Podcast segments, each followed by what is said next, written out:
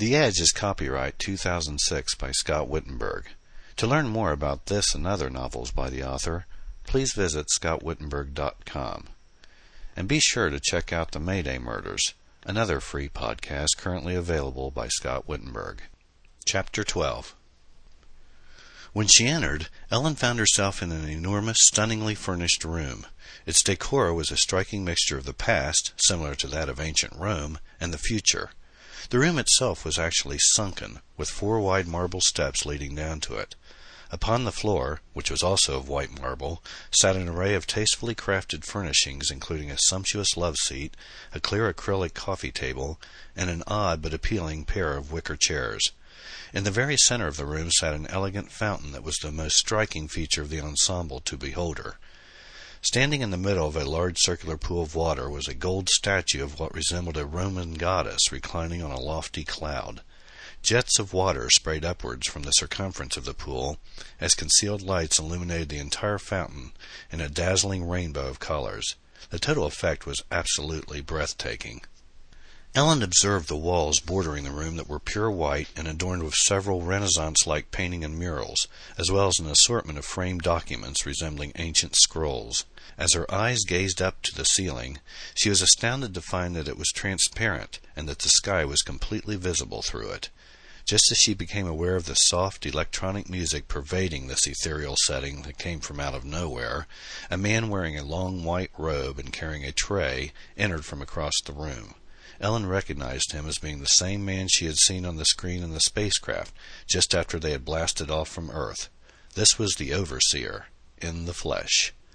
Good afternoon, Ellen, he greeted pleasantly as he made his way down the marble steps. Please join me. I suspect you are hungry after making your journey here. His voice was cheerful and tranquil. Ellen felt her previous fears vanishing rapidly as she descended the steps and made her way over to where he was standing. Thank you, sir, she said, recalling the respect that Orda had paid him. Please make yourself comfortable, he said, gesturing toward the love seat. I hope you will find this food to your liking. It will refresh you. Ellen sat down as the overseer set the tray down on the coffee table. He poured a steaming hot black beverage into a couple of silver cups and handed one of them to her. Thank you, she said. What is this? Why, it's tea, my dear, with just a hint of spice, he replied with a grin. Ellen took a sip of the steaming brew. It's delicious, and very good for the spirits, I might add. The overseer sat down in one of the wicker chairs across from her. Ellen took one of the pastries from a dish and took a bite. It was some sort of croissant with seasoned vegetables inside, and absolutely delicious. This is scrumptious. I'm glad you approve. It is called a rusta, quite nourishing and extremely satisfying to the palate. As she ate, Ellen gazed over at the man who was known as the overseer. Although he appeared to be around seventy, there seemed to be a quality of agelessness in his face. There was something in his twinkling eyes that suggested great wisdom and intelligence as well as vitality. His voice was controlled and tranquil, as was Orda's and Var's, but even more so. His presence in the room made Ellen feel remarkably relaxed, and the aura that seemed to emanate from him gave her an almost elated sense of feeling, the likes which she had never known before. A thought suddenly occurred to her. Maybe he was a religious leader of some kind. That would explain the robe he was wearing and his obvious eminence. You are correct for the most part. However, leader is not quite the appropriate term, he said suddenly. Ellen was stunned. He had read her mind. His eyes seemed to look right through her as he spoke. Allow me to anoint your wandering thoughts. I am known as the overseer, and I am just that, in the literal sense of the word. I watch over the state of affairs.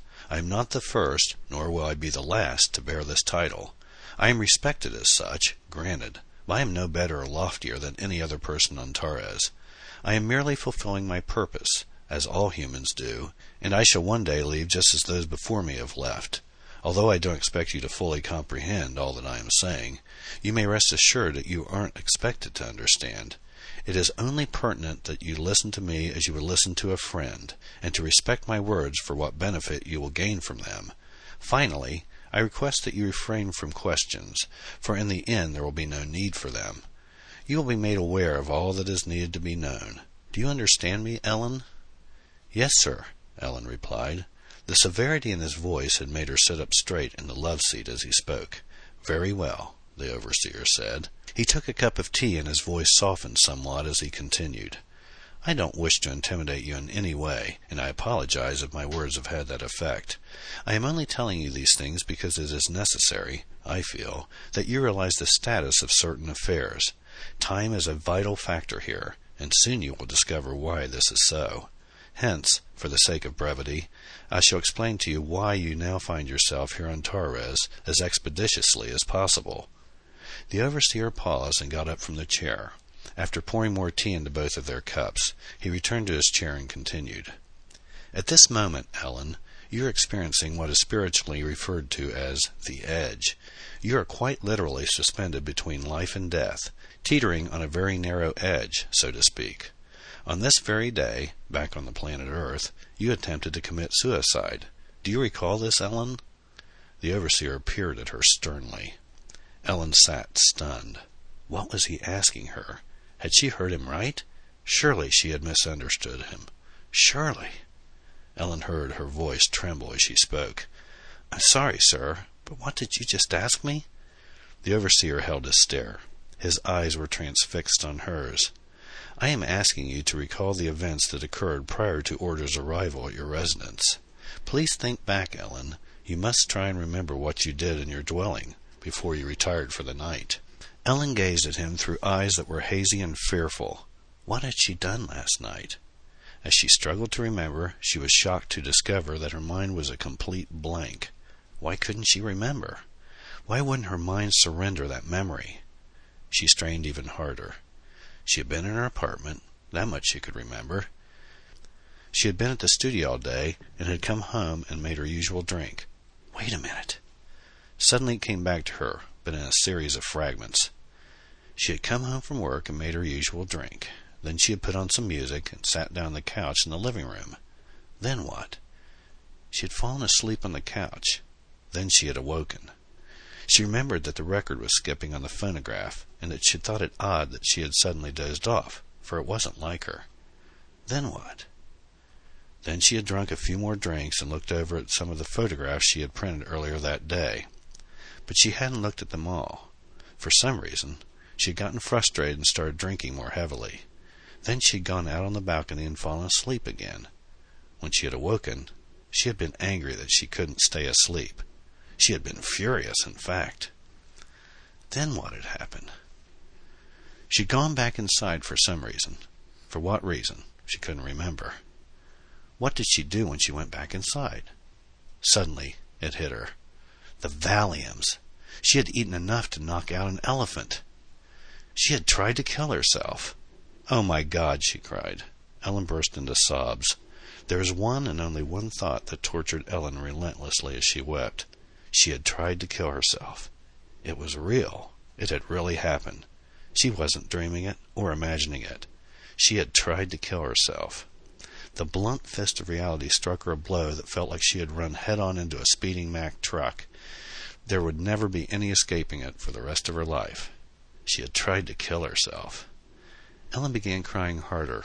Her tears burned her eyes like a flaming hot poker. Her convulsions made her feel a knot in her stomach that got tighter and tighter with each sob. Oh, Lord, why did I do it? she asked herself. Why? She felt the overseer sit down beside her as a strong, reassuring presence entered her body from his. His arm encircled her as he cradled her head against his shoulder. There now. It's all right. His voice was peaceful and soothing. There was great strength and reassurance in his voice. All will be fine, his voice was saying. Somehow, some way, everything is going to be all right.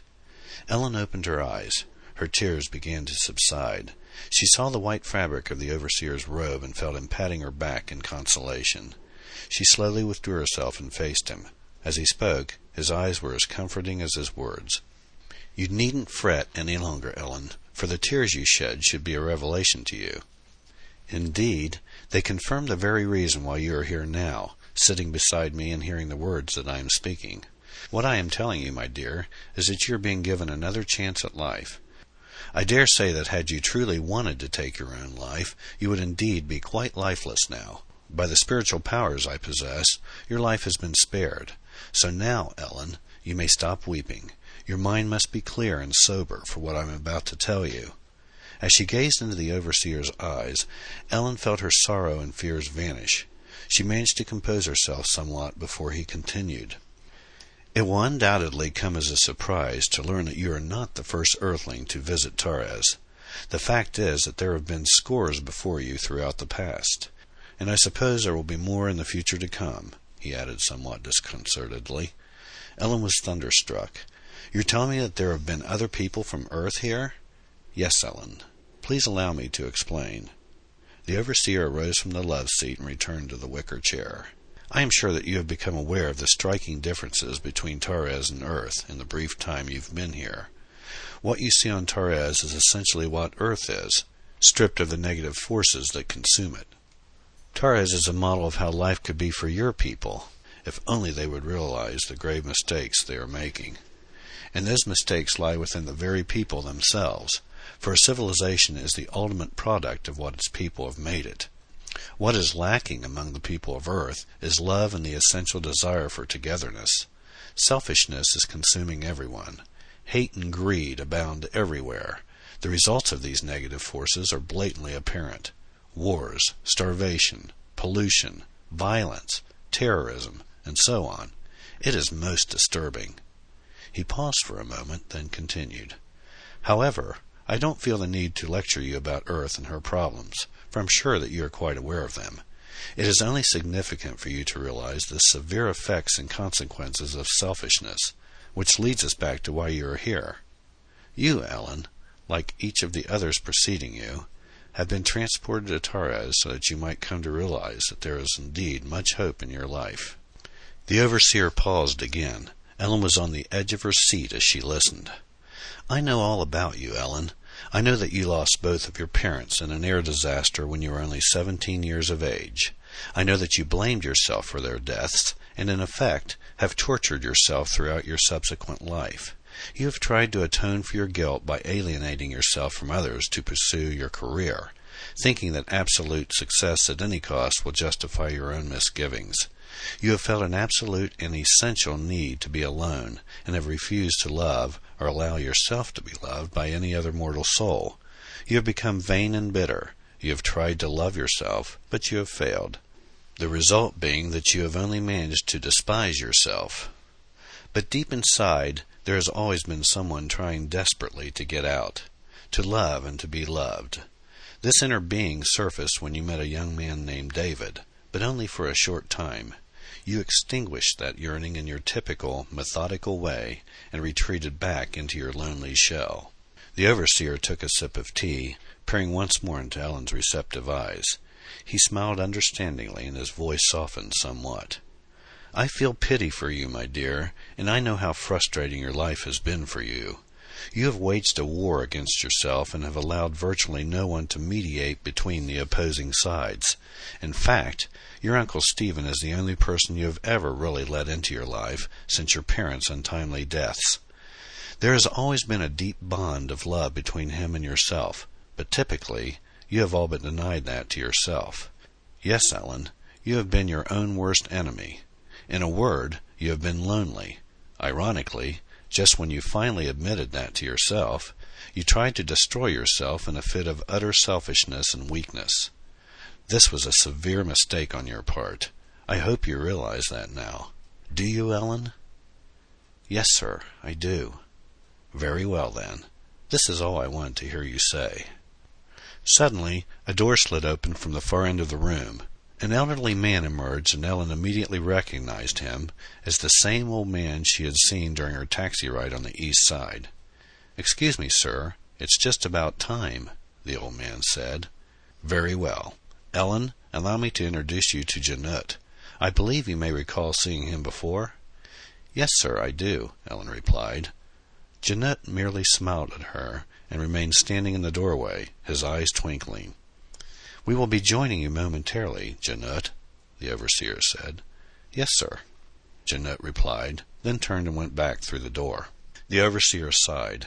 I am afraid we don't have much time, so I will briefly explain what is to happen. First of all, you will soon be returning to earth, Ellen. You will find yourself back in your dwelling, alive and well. You will recall nothing about coming to Torres, and none of the subsequent events that have occurred during your visit here. You will awake refreshed and in extremely high spirits, forgetting all that I have told you and all that I am telling you now. You will feel redeemed, and will indeed have a crisp new outlook on life. You will be unable to recall that you attempted to take your own life the night before. The overseer paused for a moment, as if contemplating what he was about to say next. Then he continued. There is a great deal of loneliness on earth, Ellen, much more than her inhabitants are aware of.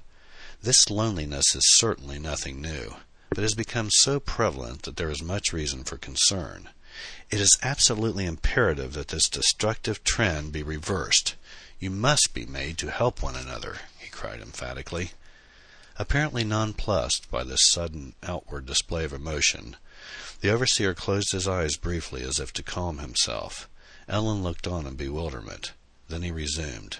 When you return to Earth, Ellen, you may very well have the opportunity to reverse this trend, to be a model, so to speak. If your will is both strong and sincere, you can succeed in doing something that no other human being from Earth has done before.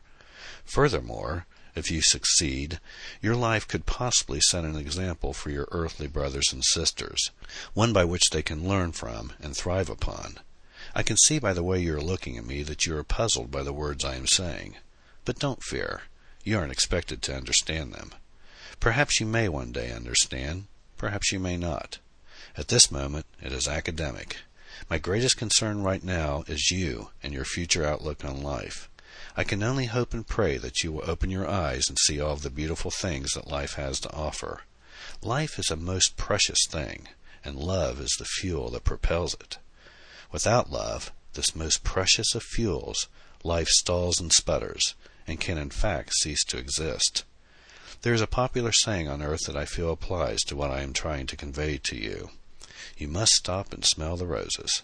This is the key, Ellen. The overseer paused once again, as if to let what he was saying sink in. Then he said, Do you understand what I am trying to say, Ellen? I believe I do, she replied with a smile. It does my heart good to see you smiling again, Ellen. It becomes your beauty so perfectly. You needn't worry about anything, as long as you can maintain that wonderful smile. The overseer stood up. Please follow me, Ellen. He waited for Ellen to join him before leading the way to the door he had come through when she had first entered. The door slid open, revealing a beautiful sunlit garden. The overseer took Ellen's hand and led her through one of the rows of flowers toward a huge plate glass window at the other end. He stopped briefly and examined what looked like a small orchid plant. Ah, much better, he said as he ran his finger along the edge of one of the little plant's leaves. I believe you're going to pull through after all. Then he resumed strolling down the row with Ellen at his side. When they reached the window, Ellen was delighted to see the same spectacular view of Sanguin she had earlier seen with Orda on the roof. The view seemed even more beautiful now. For a brief moment they both stood and gazed out in silence at the city of Sanguin. Then the overseer said, I feel regret that you won't be able to see more of our planet, Ellen. However, I feel assured that you have experienced enough here to have gotten a grasp of how life is lived among the inhabitants, and how that life has made them who and what they are. Love thrives, and the benefits from that love make Torres and its people the entity it is. Although you will indeed forget all that you have seen and heard here, you will retain a sort of feeling from all that you have experienced. If you let this feeling grow and flourish, you will be forever happy. But if you deny yourself that feeling, well, it will be most regretful. That decision will be yours, of course. Do you understand what I am saying, Ellen? Before she could answer, Ellen became aware of an odd sensation as she stared out at the two moons looming just over the horizon of the ocean. For a fleeting moment she could almost sense that her mother and father were watching her now, and she could feel their presence in her body. Then, as quickly as it came, the sensation suddenly ceased, but the feeling remained. Yes, sir, I understand. Very well. Now we must join Janut in the chamber. When we arrive there, please pay close attention to all that he says, Ellen, for it is most important. He may be very old, but Janut is also very wise. He is also capable of some truly amazing powers, which you will soon discover. The overseer took Ellen by the hand and led her to a door adjacent to the plate glass window. He paused and smiled serenely. "Everything will be fine, Ellen. Just relax, and soon you will be back on Earth."